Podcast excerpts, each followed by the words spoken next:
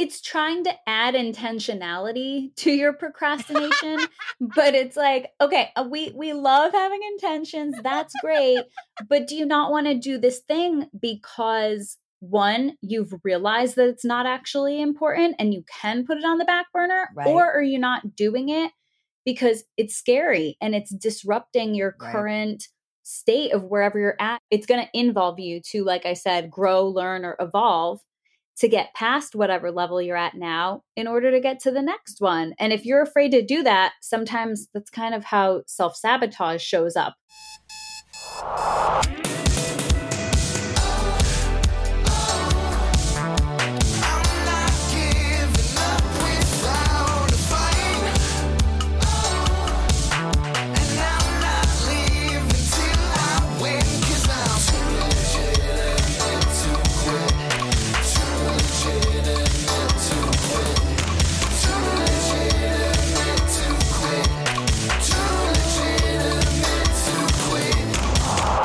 Welcome to Too Legitimate to Quit, instantly actionable small business strategies with a pop culture spin.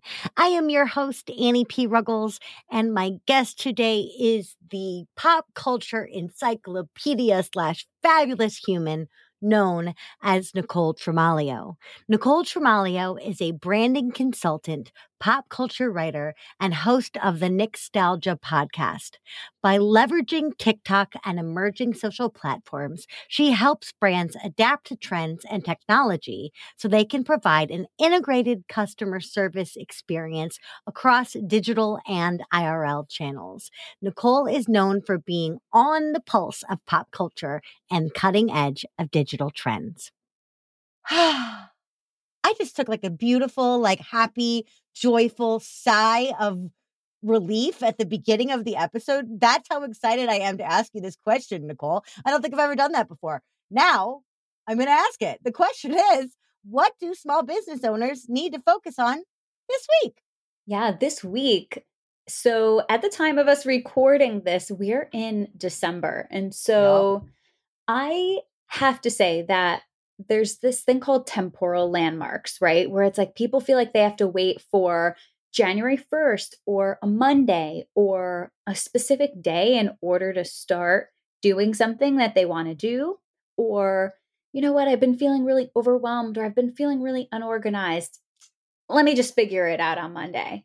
Yeah. And whether any time of the year that you listen to this, just keep that in mind that you don't need a particular day of the week. It doesn't need to be the first of the month, it doesn't need to be the first of the year.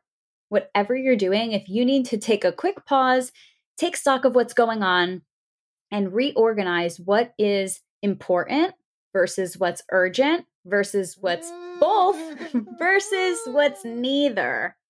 That's really going to end. right, Annie? Right? It's going to benefit you. I'm laughing, listeners, as I'm sure uh, you understand, because I just got that like feeling in my solar plexus of like, ouch. Like, oh yeah. Oh, you're talking right to me. Woo! Is it important or not? I mean, seriously, sometimes that is so hard to gauge. But I, I before we go into this idea of like what's important and what's not and why it's so hard to to distinguish those two things, um, I love this new term, temporal what? Landmark. Landmarks. Um, Mhm. I love that. And I am wildly guilty of that. Like, I am so wildly guilty. I love that we're having this conversation. Like you said, point of recording in December and it'll be out early next year. Because actually, when I teach my holiday sales workshop every year, I teach one of those landmarks in it, which is what I call January 15th, which is resolution fuck up day because by then we've all got this idea of like, okay, I promised myself I would start on the first. It's been two weeks and I didn't accomplish anything. So maybe I should go get some help, right? Which for my a lot of my listeners who are coaches and healers and service providers, and all of them are problem solvers in some way, we're like, okay, well, maybe I should go find somebody that can help me solve this problem. But I realize the gap in that now is that even then people are going, well, let me punt it further out and deal with it later when it's like, okay, or you could just sit down and do it now and not wait for Monday. Yeah, definitely. I think that there's this idea that actually there's this popular tweet that's been circulating recently that says when you open an email this week, ask yourself, is this a December problem or a January problem? And it just kind of highlights that. And this is obviously much more in a corporate sense, which I'm sure that some of the listeners in your past life Mhm. can relate. Yep. But the thing is, like, is it something that you need to address now or is it not? And when it comes to something that's affecting your sales and your bottom line, that's Mhm. going to be something that's more urgent. And if you find that that's the thing that you're procrastinating on, you have to think to yourself, Mhm. why? Like, what are you afraid of? If it's something, I think that I've used a lot of techniques in the past to procrastinate, to do things that were not necessarily important or urgent, Yeah. just so I felt Yeah. that I maintained a little bit of momentum. However, when you prioritize that ahead of something that is ultimately putting a block up between you and your potential sales, that's when you need to be like, as an entrepreneur, as someone who calls the shots in your own business, you ha- kind of have to self parent there and be like, no, I need to get this in check. And whether I need to grow, learn, evolve, whatever I have to do to put myself in a better position for future me, then that's what you got to do. And it's super easy to kind of default to a date and be like, well, I'll figure it out in Q2. And it's like, well, that's that's good if you can, but can you? Like Right, you like, really are you have to establish a delaying? value. Are you delaying out of essentialist prioritization? Or are Mhm. you delaying out of what? And I love this term you used. I wrote it down because I'm like, that's just so brilliant. You said procrastination techniques. You have these mm-hmm. procrastination techniques. And I love that. I I just freaking adore that because procrastination sometimes really does feel really productive because you're like, well, if I do this protocol of this and this and this, and then I also come over here and I look at these projects and I go really deep into this and this and this, yeah, then I'm really getting stuff done. And it's like, no, sweetie, you're fancy procrastinating. Yeah, it's trying to add intentionality to your procrastination, but it's like, okay, uh, we we love having intentions. That's great, but do you not want to do this thing because one, you've realized that it's not actually important and you can put it on the back burner, Right. or are you not doing it because it's scary and it's disrupting your Right. current state of wherever you're at and it's going to evolve you uh, it's going to involve you to like i said grow learn or evolve to get past whatever level you're at now in order to get to the next one. And if you're afraid to do that sometimes that's kind of how self-sabotage shows up. Be like well i'm Mm, doing something but it's not something that's going to contribute to the betterment of you or your business in this very moment. And the timing it does matter just not in the way that we think that it does in assigning totally subjective value to certain days of the week Ugh, especially because you brought up like corporate refugees and and my side hustlers who are still in corporate environments and building stuff on the side. Shout out to y'all. I don't know how you do it. Uh but that idea of uh, putting different putting different expectations or putting different weight on different days that completely in my life came out of my standard 9 to 5 past right like in college i Mm. never had class on fridays so fridays were my saturday and so i had like this whole thing of like thursday night's my friday night thursday is my friday i don't have to do anything it can all wait till monday and then i went and got a job and i was like Friday morning is the day that my bosses expect the most from me. So Thursday night is the night that I go to sleep at 9 p.m. But I still, I've been out of that world for so long. And yet I still have that Friday mentality of, you know, is this a December problem or a January problem? For me, every week, is this a Friday problem or a Monday problem? Mm. And without fail, there are some things that get punted to Monday because they need to. There are also some things that get punted to Monday because I'm just straight up procrastinating. But I never remember really in that moment that Monday me has to freaking deal with this thing. Like Monday me is going to have my own list of Monday stuff to do. plus everything that I decided wasn't good enough for my Friday or not essential enough for my Friday. And then, yeah, I start my week because my week starts on Monday. I start my week with last week's baggage. Yeah, I really didn't realize until I sat down and thought about it that stepping into kind of like a CEO role as an entrepreneur, a Yep. founder, or whatever your brand new shiny job title that you made up for yourself is, stepping into that role as your own boss is hard because of past. I mean, trauma, to be honest, Yes. associated with work. And Yes. the more awareness that you have about that low grade corporate behavior that's only designed to maintain the status quo, Yes. the more you can identify those patterns, get to the root cause, address the behavior, and move on, making better choices in the present as an entrepreneur. And so many of us leave corporate because we want to work for ourselves, but then we act like the terrible employees that we probably were. or I'm speaking for Yes! myself. Oh, you know, the ones God. we were. So I'm yeah. So it's like be the human you want to be. Yes. Oh my god. Be the boss you want to be, be the employee you want to be. You have to be both. And I know that I have struggled to be both in turn.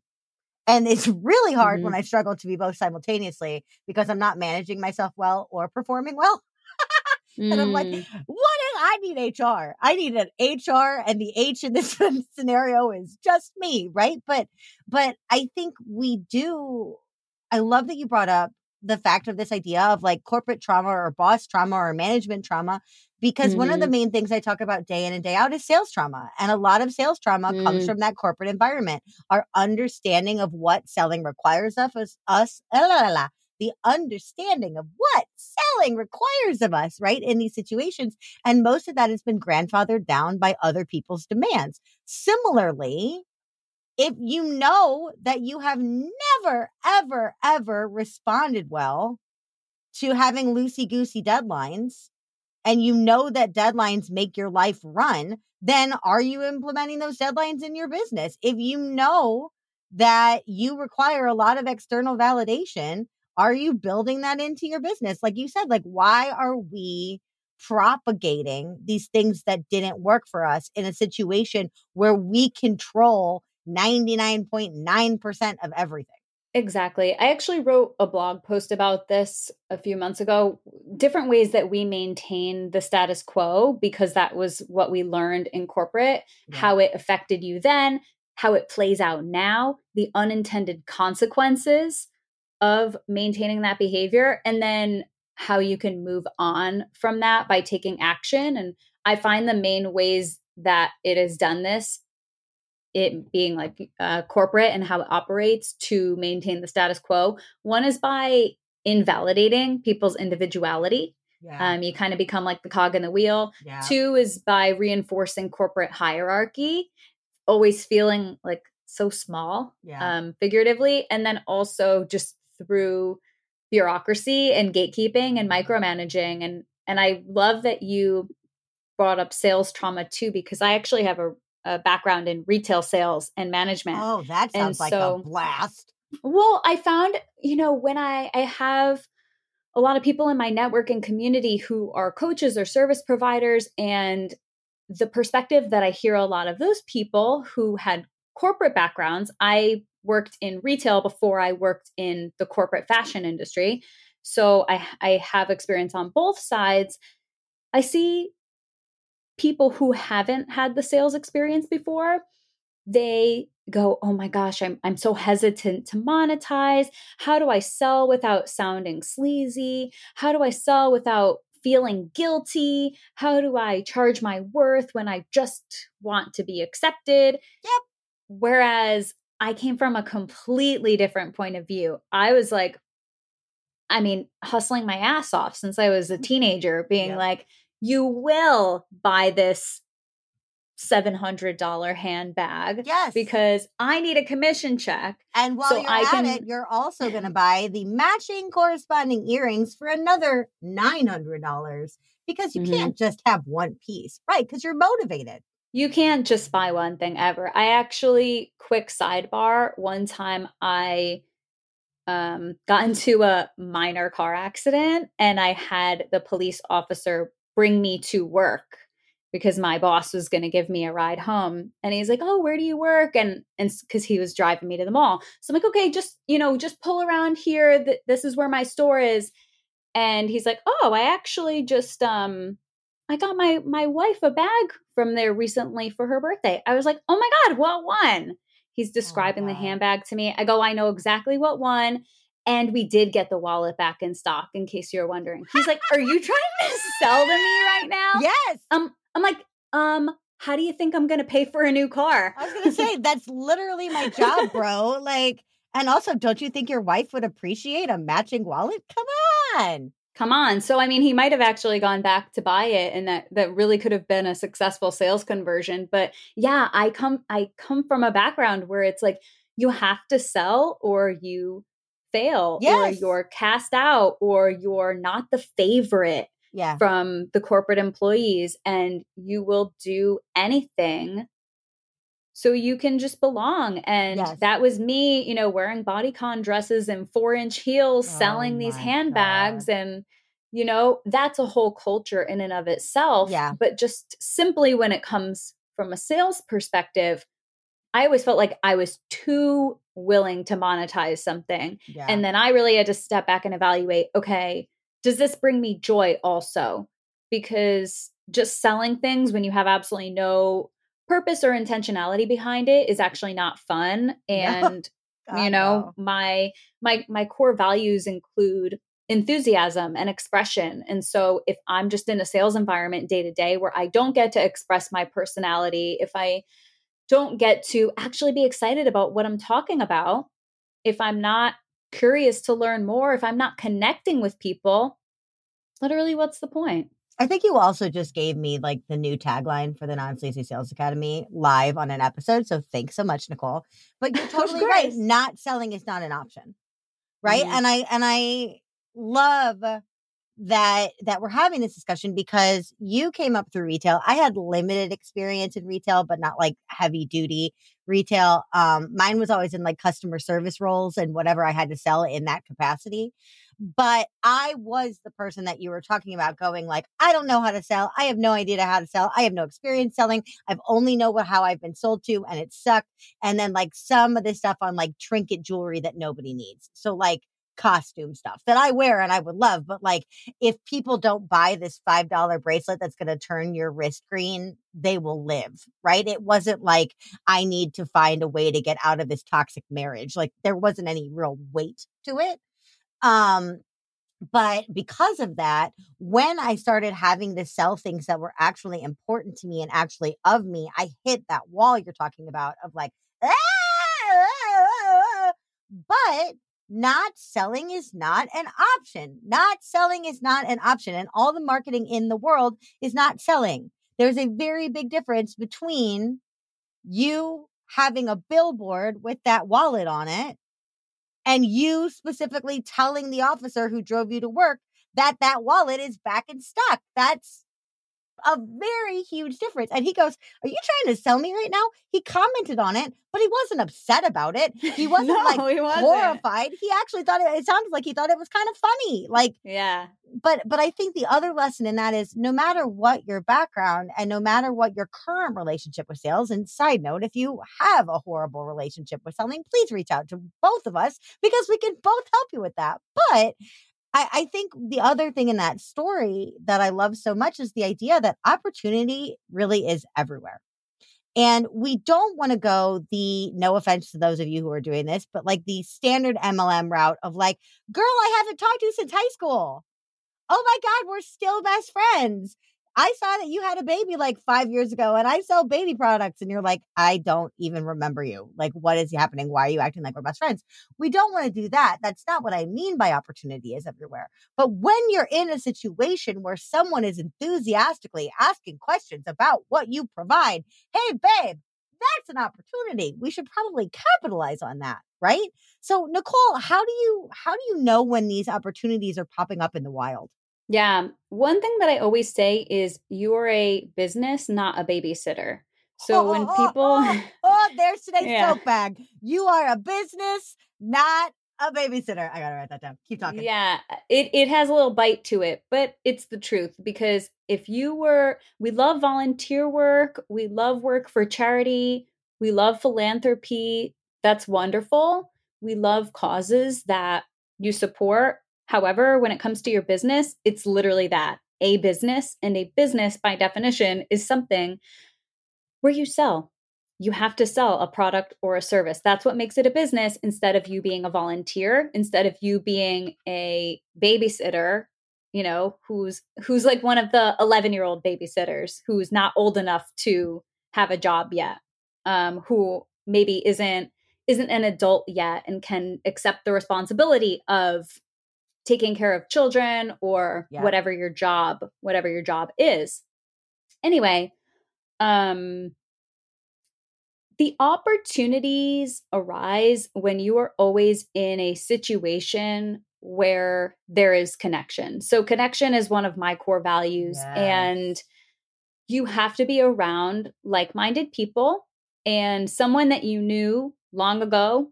Hey, girl, haven't talked to you since high school. That's not someone you know. That is Yeah. not someone that you know. That's If not someone, your network. That's not your ecosystem. That's not your network. That's That's not your friend community. anymore. Come on. No, it's not. Like if someone said to you, "Hey, how's so and so?"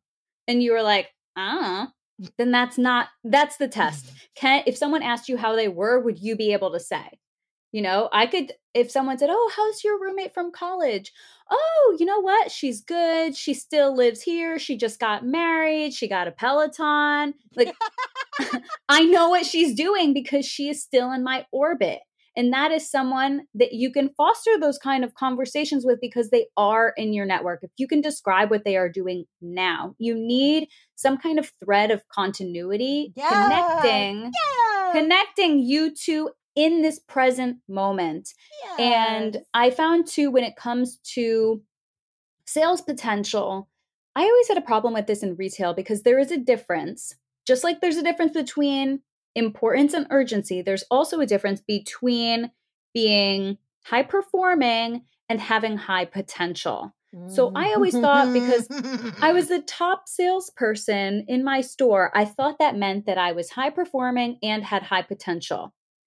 However, when the time came to get a raise, get a promotion, I was notoriously underpaid my entire career to the point where I look back and it's insulting. But at the time, I didn't know about advocating for my worth or Why would you you? I wouldn't, I didn't know. And we it's don't like, teach that in school. Exactly. And it's like, especially when you're a service provider, setting your price and being confident in that, that you are setting a price that matches your your perception of of your value. But anyway i was high performing yes because i was bringing in the dollars. Mhm. but the company didn't consider me high potential because they would be like hey can you go cover at that store? Hey can you go do this? Hey can you go do that? I'm like i'm not like a warm body with a set of keys. Thank you. I'm, I'm a human being and I I thought that you would treat me accordingly. but that's but it's because like they didn't invest in you. Mhm. They saw so you as an the asset. thing. They saw you as a commodity. And I see people do this in our own businesses all the time. I'm so glad that you brought this up. In that, like, when we force ourselves beyond our boundaries or out of our lanes, we're doing the exact same thing that that retail company did to you, where they're like, hey, we need you to go fill in over here. We need you to fill in over there. They're not treating you like a prized asset. They're not treating you like an asset or a person at all. They're filling you like the cog we talked about before, right? But additionally, if we say, I'm not going to take any more weekend calls from one on one clients, or I'm not going to take any more one on one clients, or I'm not going to do this product or service anymore, or I'm not going to excessively discount anymore, I'm going to limit my pro bono work. I'm going to da da da da. I'm going to fire this client. I'm going to lay off this assistant. I'm going to do all of these things. And then we turn around and we don't do them. We are then showing ourselves that we also don't believe in our own potential. Right, exactly. And so are you going to stand there and let the company tell you that you have low potential or are you going to recognize it within yourself, pack up your bag and leave? When it comes down to it. And there were many points in my life, just about every job I ever had, I stayed for way too long because I always put the promise of success in someone success meaning in very um traditional a traditional sense Yeah. raises and promotions Yeah. but i would always put my potential for success in someone else's hands and to see entrepreneurs do that is a really scary thing because we left those environments so that we could have the freedom and the autonomy to be able to lead the kind of lives and run the kind of business that we want. So you have to be responsible for your own whatever and success can be literally anything that you want it to be. But you have to sell when you run a business because you are the one in charge of your own success. And that's intimidating and that's scary. And that doesn't mean that you're never going to fail or that you're never going to face conflict it's just about how adaptable you are and how quickly and seamlessly you move through those times of like okay maybe maybe this month was a little lean or maybe i missed my projection and how can i reestablish a different course going forward? Just being able to adapt and work through those things that's how you can maintain momentum without getting too lost in the process because Yeah. it's it, not for the faint of heart for sure No, because performance is exhausting. Like Mhm. I don't care if it's uh my husband used to work for Geek Squad, so he's got some real fun Black Friday, you know, wake up at midnight, get there at 2 a.m., work two to 10, go home, come back at two, work two to 10 again. He's got a lot of those like really super fun uh stories but but you know he'll tell you about all of that exhaustion and and the demands of that and it's the same thing that i see that same potential for exhaustion when people are telling me that they have a 15 day launch. I'm like oh my god that's so long aren't you tired? But that's because performance is exhausting. And Mhm. performing in a in a high pressure environment when there are high stakes uh, is even more exhausting and so i love that idea that that discernment and that way to maintain momentum without just heaping more fuel onto an already high stakes fire i love that Yeah, I actually think it's a good reference to Black Friday as well because what happens? People wake up in the middle of the night, they go to the store, they buy all this stuff. The salespeople are just going, going, going. They're absolutely exhausted. They're depleted, but at the same time, they're running on the adrenaline, knowing Mhm. that their commission checks are going to be insane. But then, you know, they come down afterward, and then all the people who received their gifts come in to make returns or exchanges, and they're just as depleted as they were before. And it's like Black Friday was is literally just uh constructed. I can't even call it a holiday, but it's just uh hysteria so i that- would call it a hysteria hysteria so so that we could force a very high amount of sales in a very short amount of time. yes And so I think that adopting that model probably for your own mental health as a business owner isn't sustainable. And so it's like you don't want the spike because what goes up must come down and Yes. it's it's much better to approach planning for your business um in a more I don't even want to say steady because I I understand that there are ebbs and flows, but just trusting yourself as a salesperson that you don't have to be expecting and anticipating this big day or this one big huge launch. boom right because we're Yeah. seeing that now i started getting like black friday is now available uh emails our black friday deals start now on like november 5th so like even the bigs aren't limiting it to that you know 18 hour retail window anymore plus we have small business saturday and cyber monday and blah, blah, blah, blah, blah, blah, blah.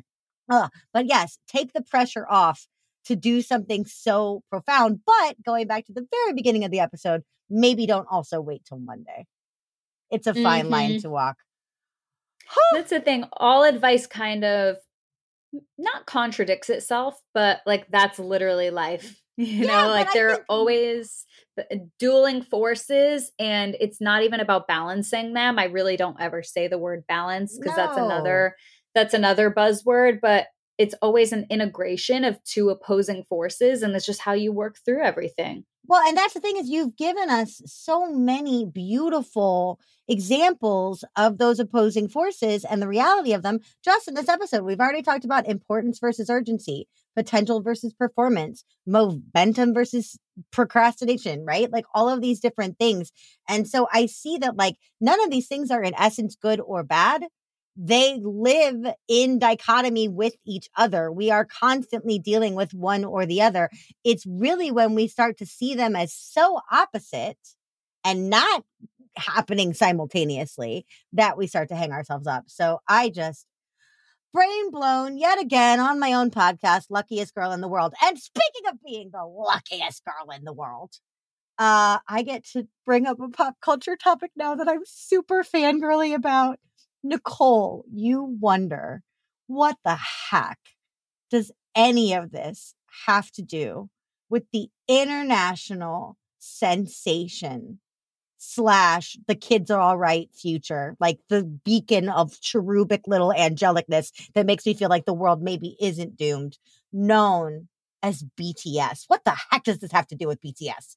I can find a way to make BTS related to anything. Good. First of all, Into but it. um, I mean, I've I've done a lot of research and have thought about. I've done several TikToks about this too, just about the business model of BTS and their influence. And there's really just so many different angles that you can look at this band's impact through. Even just to call them a band almost sounds so silly. They're not a band, it they're a is- force. right.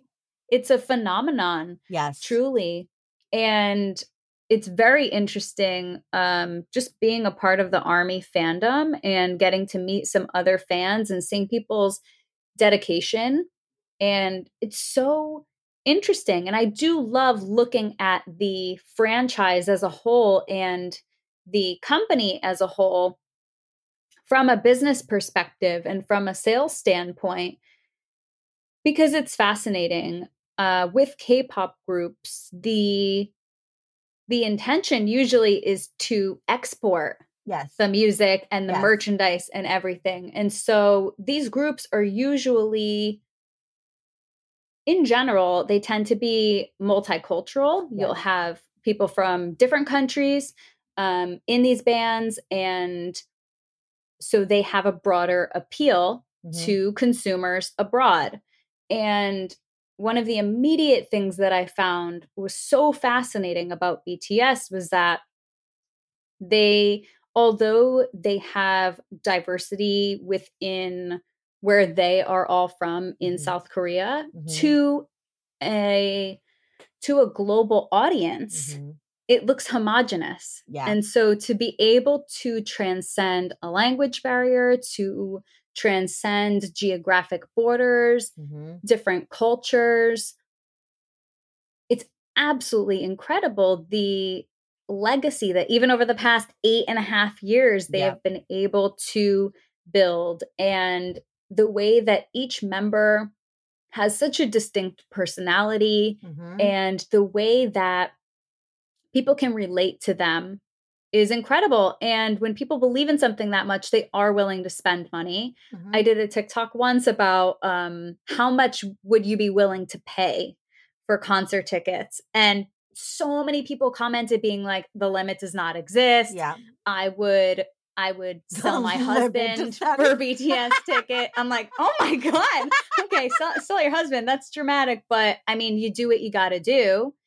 And just seeing the evolution now especially in the last hmm, i guess in 2021 when the english language singles were really taking front row center and the purchase of the company by an american company you're almost like uh-oh Yeah. uh-oh once the us gets involved like we know ruin what, yeah you know we know what the the music industry is or actually i feel like most people don't but the point is that um you know the guy who owns bts's company is the guy who taylor swift has been in a legal battle with over her Yeah. masters for Yeah. for how many ever years ago and Which is why we're getting beautiful, beautiful thing like Red, Taylor's version. Burn it down. i Tay love it Yeah, um, I'm a I'm a red sun, fearless moon, reputation rising. Yeah. Um, I'm a, I'm a Swifty over here too. I am a real hardcore evermore folklore like i I mean i've always loved everything but but that idea of like i'm just going to do things on my own terms and and you know one of the things about bts and i love that you brought up kind of the the fact that in south korea culture pop culture is their predominant export. And and eh, i actually oddly enough because i'm interested in these things and i love k-pop like if you look at during the colonization of south korea by japan the Korean language, the Korean alphabet, and all Korean culture was banned. And so when you bring up the fact that now it looks homogenous to an outside world, one of the things that's really exciting about BTS specifically is that there are people of both Japanese and natural Korean origin in the same band doing the same thing together when it really seemed like that was never going to work.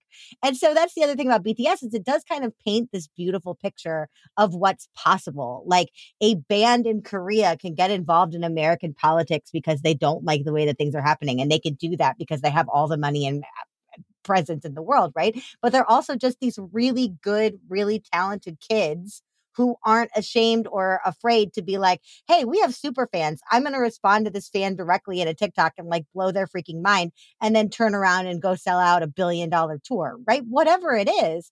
But they're showing up as themselves. And I think one of the other things in these big super groups that no offense NSYNC and backstreet boys and don't kill me liz wilcox number one NSYNC fan in the world who i had the pleasure of interviewing on this show i think what bts and and k and j-pop groups in general do that that is so much better than the model that we saw in the aughts of of boy bandness specifically is we are a unit and individual simultaneously because every single member of BTS has their own following. Every single member of BTS is distinct, right? Uh, similarly, like if you look at the the women of like Twice or Blackpink, you're like, oh, that's the punky one. There's Bunny Girl, right? Okay, and this one's got to be real, real sexy, like Scary Spice, but this one, you know, whatever. But it's but they have their individuality and their individuality isn't stolen by the whole but it also doesn't compete with the whole because at the end of the day they're bts and they have to do their choreography perfectly in sync or it's not going to work so i feel like there's a lesson about again another dichotomy owning your own as an individual and lending to a group simultaneously do you agree Definitely. And there are two reasons mainly that I think that BTS, just to use a blanket statement, does it better than no offense, like I'm a big BSB and NSYNC Yep. head over here too. yeah And they were created by the same people making the same same money. the so same douchey people Right. So we can't we can't even pit them against each other anymore the way that we did back when we were growing up because it's all the same like corrupt machine. But anyway, that's a whole nother tangent. Really interesting story. Watch Right. Lance Bass's documentary. Yay, Lance! Um, we love you, Lance. We love we love you. If Lance is listening, love you. Okay.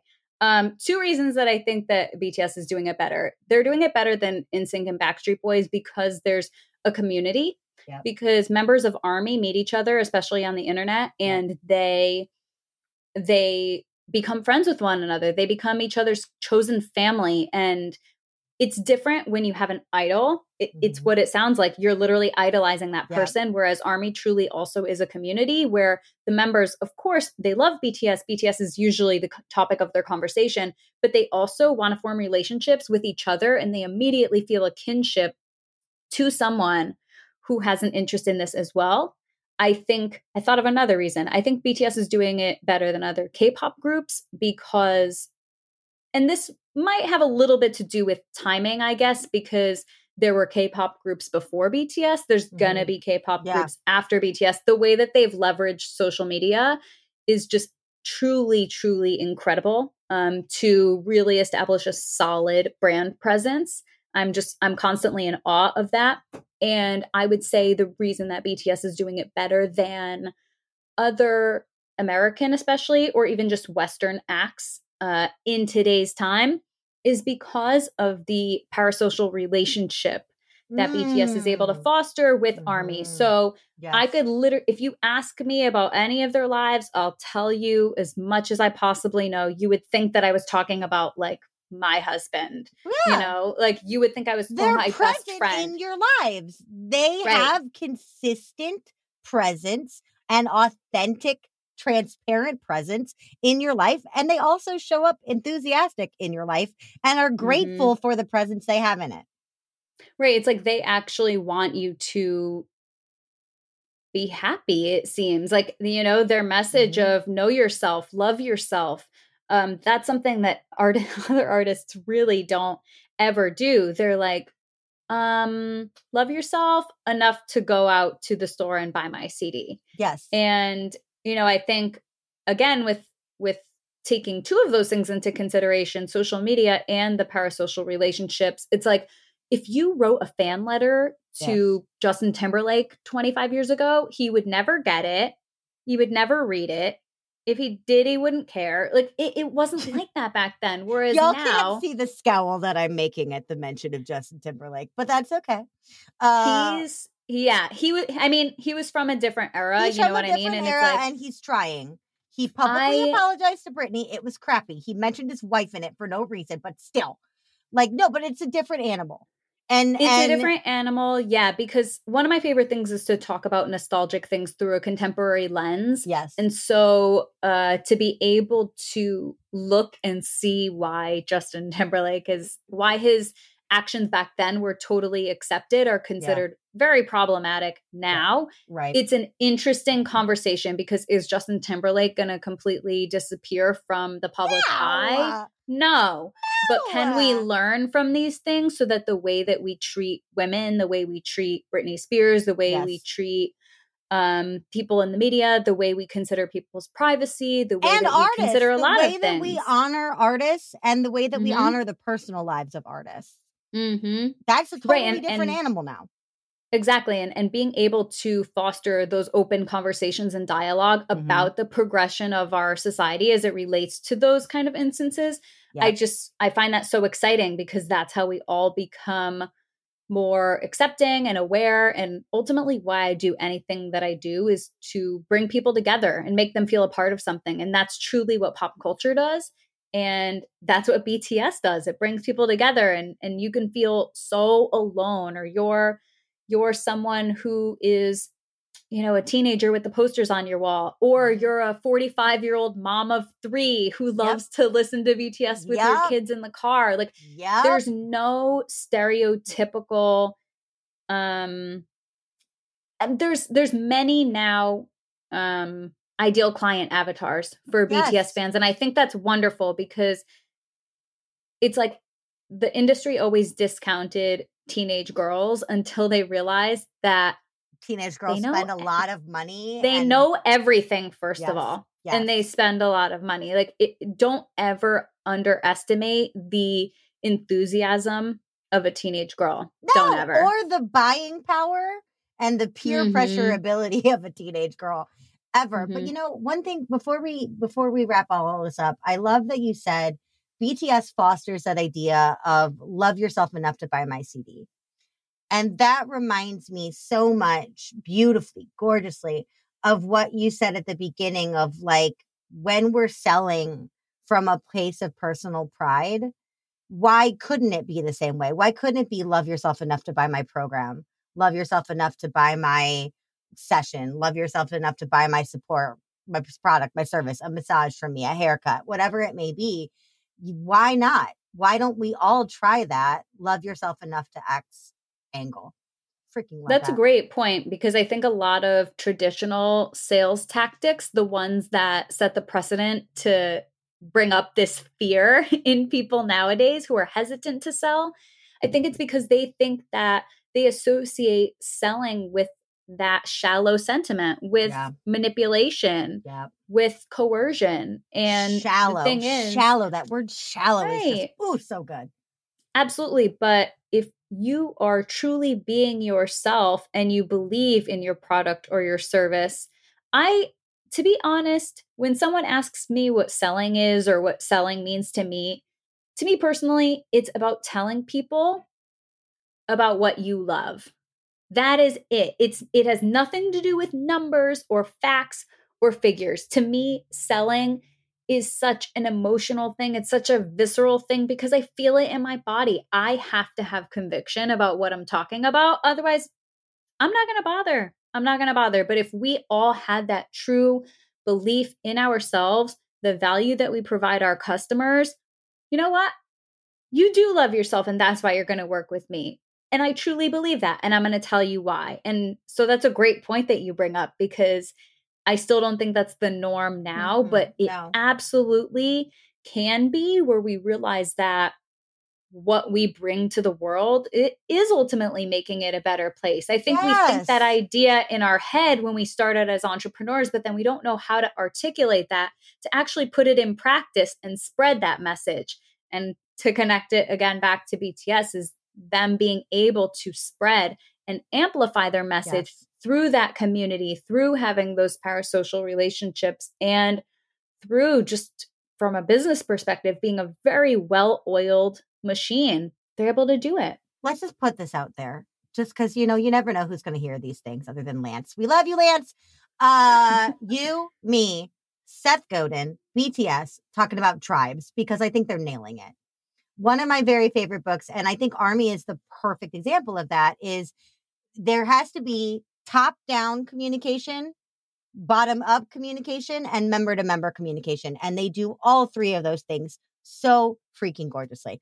All right. I got two more questions for you before I just talk your ear off about BTS for the rest of my life, which I would so gladly do. You brought up the American singles before. One of my favorite things about the American singles is they have this naming convention of one word titles, right? We got Dynamite, we got Butter. So, Mhm. Nicole, you are putting out a single for your business and it is an absolute dance bop. But you have to follow the convention of a one word, one noun title for this single. What is your BTS inspired single called? I'm going to call it glitter. Yay! also, shout I out to our girl. Mariah Carey, also who had a one word something called glitter. I have a feeling, though, no offense, Mariah, that your glitter Oh, will be much better than hers. She'll come after me. Okay, she I won't. to pick a No, she won't. No, okay, she As won't. As long as Mariah Carey doesn't sue me, then it can Mariah Carey's glitter. not going to sue you for glitter because glitter wasn't good. Aw, I feel bad. No, you don't need to. You don't need to feel bad for glitter. Mariah's doing just fine, especially during the holiday season, because we all know that All I Want for Christmas Is You is still the number one played song in America during this time. So, no, I think you take glitter. You take it Okay. and you own it. My other question for you is if people need some of your brilliant, magnificent sparkle glitter, if they want to get that BTS dance around in your underpants feeling in their business, clearly, Nicole, they need you. How do they find you? How do they start a conversation with you? Absolutely. So you can come hang out with me on TikTok or Instagram. It's at Nicole Tremaglio. So I'll spell it for you really quick N I C O L E T R E M A G L I O. And that's also just NicoleTremaglio.com is my website. I love hanging out in like every corner of the internet. So I love you got that Italian. G in there. Tremaglio. I literally just started pronouncing it with a little bit more of an Italian slant. It's not like full blown 100%, but I We're sat down and had a family meeting and said, We've been saying it too Americanized for too long. We need to start making the transition. So, And then there's also, you know, Passanisi to Tremaglio. There's also like the Midwestern Italian American pronunciation of things, which would be like, ah, my girl Nicole Tremaglio. Like that's oh how we would God. say it. And, I, and I'm like, Sorry, we can't, we can't do My girl Tremaglio Nicole anymore. Yeah.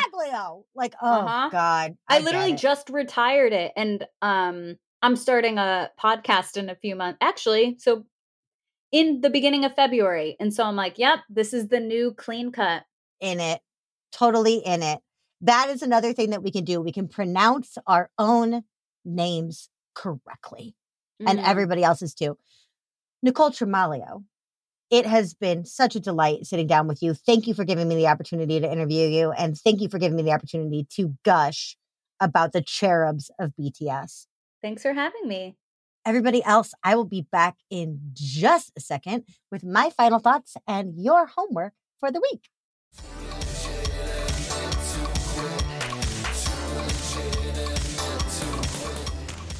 Well, hey there, listeners. It's been a few months since I recorded this episode with Nicole. Since then, 2022 rolled in, Britney freed herself, it snowed a lot here, yada, yada, yada. But I am still thinking about that very first nugget Nicole dropped the idea of these landmarks. I consider myself a recovering award winning procrastinator. If I tallied up all the hours I spent spinning my wheels in the name of strategy, or let's face it, watching Maury reruns when I should be doing anything remotely productive, it would be a hill so high and a tally so great, I would surely want to crawl back into bed and stay there. But somewhere along the way, I realized that the main reason I would procrastinate wasn't laziness, it was fear. I would kick my own butt thinking I was the laziest person alive, making myself feel so much worse and even less prepared than before, all in the name of trying to psych myself up into doing the thing that I was putting off. This only compounded the fear. But Slowly but surely, I came to notice every time I postponed decision making, both big leaps and little experiments, I was hanging on to the concept of being ready. Why isn't that sales page live? Well, the copy isn't quite ready. Why hasn't my podcast launched? Well, I'm not quite ready for that kind of visibility yet. Friends, ready is a massive freaking lie. The Winter Olympics just started this week, and those judges don't care at all about ready. Think about poor Tonya Harding back in the day crying to the judges about her laces being incorrectly tied. Sorry, Tanya, not their problem. They expect you to be ready. Imagine waiting to start a speed skating sprint until every Olympic athlete felt fully emotionally and physically prepared. We'd all fall asleep before a medal could be earned. Records might get broken in dashing style, but our attention and enthusiasm would have waned long before. Your homework this week is to take a bold, inspired action towards something you've been procrastinating. Screw feeling ready. I want you feeling legit. So, how can you declare your intentions to your network and in doing so, give yourself a bit of public accountability? Or how can you rip the band aid off a painful project so you can get it out of your headspace once and for all? You do not have to run the entire marathon this week, but you do have to cross the starting line. Ready, set, go.